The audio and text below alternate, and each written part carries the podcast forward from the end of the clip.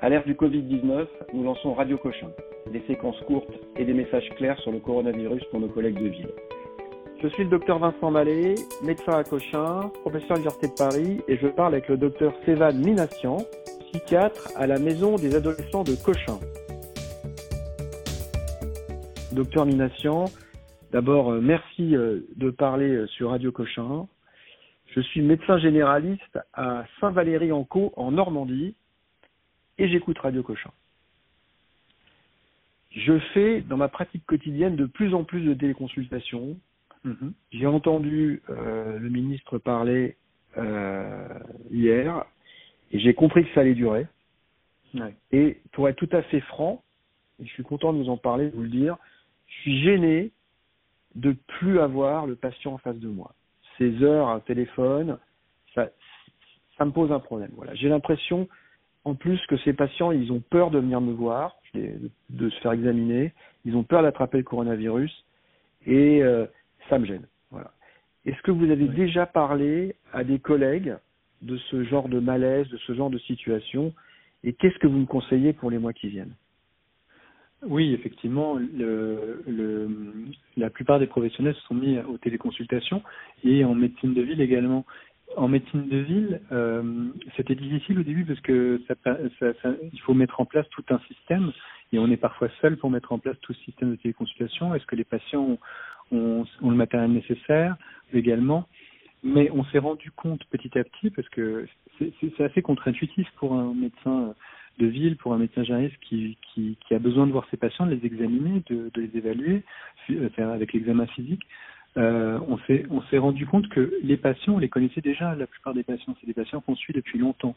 Et donc euh, un certain nombre de médecins, après ce temps de, mise en route, se sont rendus compte, et c'était très intéressant, que la téléconsultation qui peut être mal, qui être vue de premier abord, leur permet au contraire pour les patients surtout, et qui c'est la plupart des patients qui ont des maladies chroniques ou, autres et qui ont peur de venir voir le médecin et donc qui vont se retrouver avec des retards de prise en charge et des décompensations, ça permet de les évaluer de manière plus flexible et de suivre leur évolution euh, euh, en, permettant d'ailleurs de ne pas s'exposer dans le contexte de, euh, la distanciation, des, des, règles de confinement, etc. Donc, on peut être, grâce à la téléconsultation, plus souvent en lien avec le patient sur des points particuliers qu'il faut évaluer, qu'il faut surveiller, et donc c'est une manière aussi d'être plus flexible. Et je pense qu'il en restera quelque chose par la suite, parce que ça va permettre d'élargir l'éventail des, euh, des, ressources qu'on a en tant que médecin pour pouvoir euh, euh, être en contact avec le patient. Donc ça, c'est très important finalement de se rendre compte que, d'une certaine manière, on est en train de, s'armer un peu plus dans le cadre de nos prises en charge grâce aux téléconsultations, même si au début ça peut être très difficile de s'y adapter et puis de comprendre euh, comment faire sans avoir le patient euh, face à soi. On entre de plein pied dans la télémédecine et ça va durer d'après vous. Exactement. Alors la télémédecine encore euh, plus largement, c'est intéressant parce que on s'est rendu compte dans ce moment très particulier où les médecins généralistes sont, peuvent être très seuls que ce qui se met en place avec les points sur les avancées scientifiques, que ce soit sur Twitter, par exemple les points Twitter, les points d'actu Twitter du professeur Adnet qui est qui, qui, qui est chef de service des urgences de l'hôpital Etienne, ou ceux de la collègue généraliste Jessica Guibert sur le site pratique.fr. C'est des, des points scientifiques que, que moi-même je regarde en tant que psychiatre pour essayer Donc, pratique.fr et le collègue, le collègue Davicen, c'est ça, vous avez dit? En fait, c'était, oui, si vous allez sur Twitter, euh, le professeur Adnet, euh, il, il, met des points tous les jours, euh, à peu près tous les jours, sur les avancées, sur les différents avancées euh, dans la recherche, etc. Et puis Jessica Guibert, si vous, si vous mettez Jessica Guibert sur Google, sur pratique.fr, elle fait des points aussi réguliers euh, sur le Covid, sur euh, tout ce qui tourne autour du Covid. Donc il y a un certain nombre de personnes qui sont qui, font ces points-là. Moi, c'était deux exemples que j'ai moi, mais d'autres existent aussi. Et, effectivement, il y a le, le dialogue avec les collègues. C'est-à-dire que nous ici, on avait mis en place des groupes, on a mis en place des groupes Balint pour les, externes, les étudiants en médecine, qui ont été mobilisés dans les services hein, en tant qu'aides-soignants.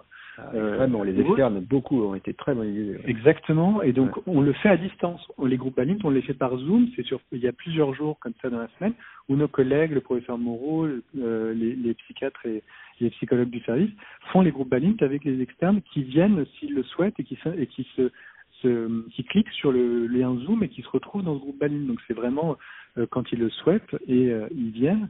Et c'est, je pense que c'est important à reprendre. C'est, des choses qu'on, c'est des acquis qu'on a qui nous viennent des médecins généralistes, d'ailleurs des médecins de des groupes Balint, et c'est très important de les, remettre en place pour pouvoir dialoguer entre soignants, recréer les réseaux de solidarité qui sont qui sont déjà qui sont se mettent en place actuellement. Je n'invente rien.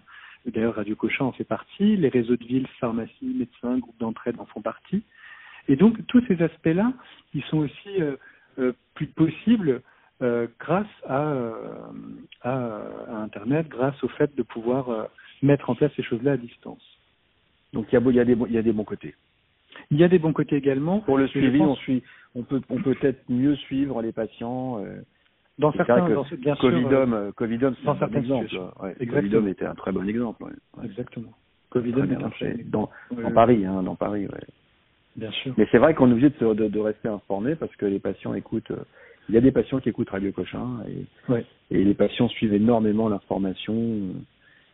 Et, et, il est, important que, qu'il ouais, de, de modérer. L'information, euh, euh, c'est comme c'est comme les, les dans, dans les infos en continu. Le fait de pouvoir se concentrer sur certaines sources d'informations qui sont euh, stables, qui sont sourcées et qui sont et ça permet aussi de, de pouvoir de pouvoir euh, rest, voilà rester en surplomb plutôt que de se retrouver noyé dans des flots d'informations qui sont contradictoires et qui peuvent prêter ah, flanc à... et qui sont dangereux, qui sont dangereux. On a et qui sont dangereux, exactement. On s'en est rendu compte. Hein. Voilà. Moi, j'ai des collègues, c'est-à-dire des collègues généralistes qui, qui étaient en grande difficulté au début entre euh, chloroquine, pas chloroquine, tel traitement, pas tel traitement, euh, on m'empêche de faire, on m'empêche pas de faire. Voilà, nicotine, pas nicotine. C'est très difficile hein, de se retrouver devant ce flot d'informations, de, vouloir bien faire et d'avoir des informations contradictoires et de savoir, de pas savoir à quel sens vouer. Donc, euh, c'est des choses, c'est des choses qui vont se mettre en place de plus en plus. Le fait de pouvoir discuter ensemble, de se concerter ensemble, d'aller vers les sources d'informations qui nous semblent plus claires et plus sourcées. C'est très important. Et, et, Internet nous permet de faire ça. Bah écoutez, c'est très très clair. Euh, docteur Nilation, quel est votre grand message pour ce cas clinique Alors, pour ce cas clinique, pour ce cas clinique, c'est vraiment le fait de pas avoir, euh, de pas craindre euh, les nouvelles, euh, les nouveaux outils qui sont en train de se mettre en place du fait des conditions particulières, la téléconsultation, et que par la suite il en restera quelque chose, c'est-à-dire que il faut, il est difficile de se dire qu'on ne peut pas avoir des patients et qu'il y a un retard de prise en charge peut-être par la suite, mais il est peut-être, il faut pouvoir s'adapter en faisant des téléconsultations pour pouvoir les voir autrement, les suivre autrement, et ça, ça, permet de créer de nouvelles de nouvelles euh, capacités d'intervenir auprès du patient. Parfait. Le mot de la fin?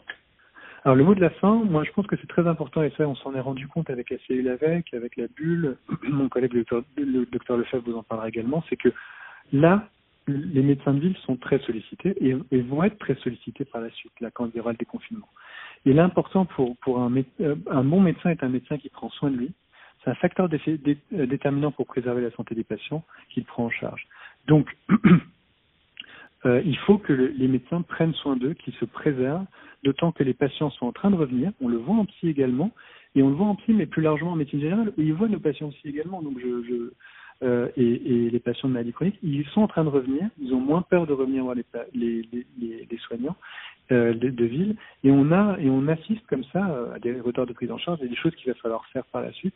Donc, ne pas hésiter à se préserver, c'est très important. Ne pas hésiter à penser à soi et à prendre soin de soi.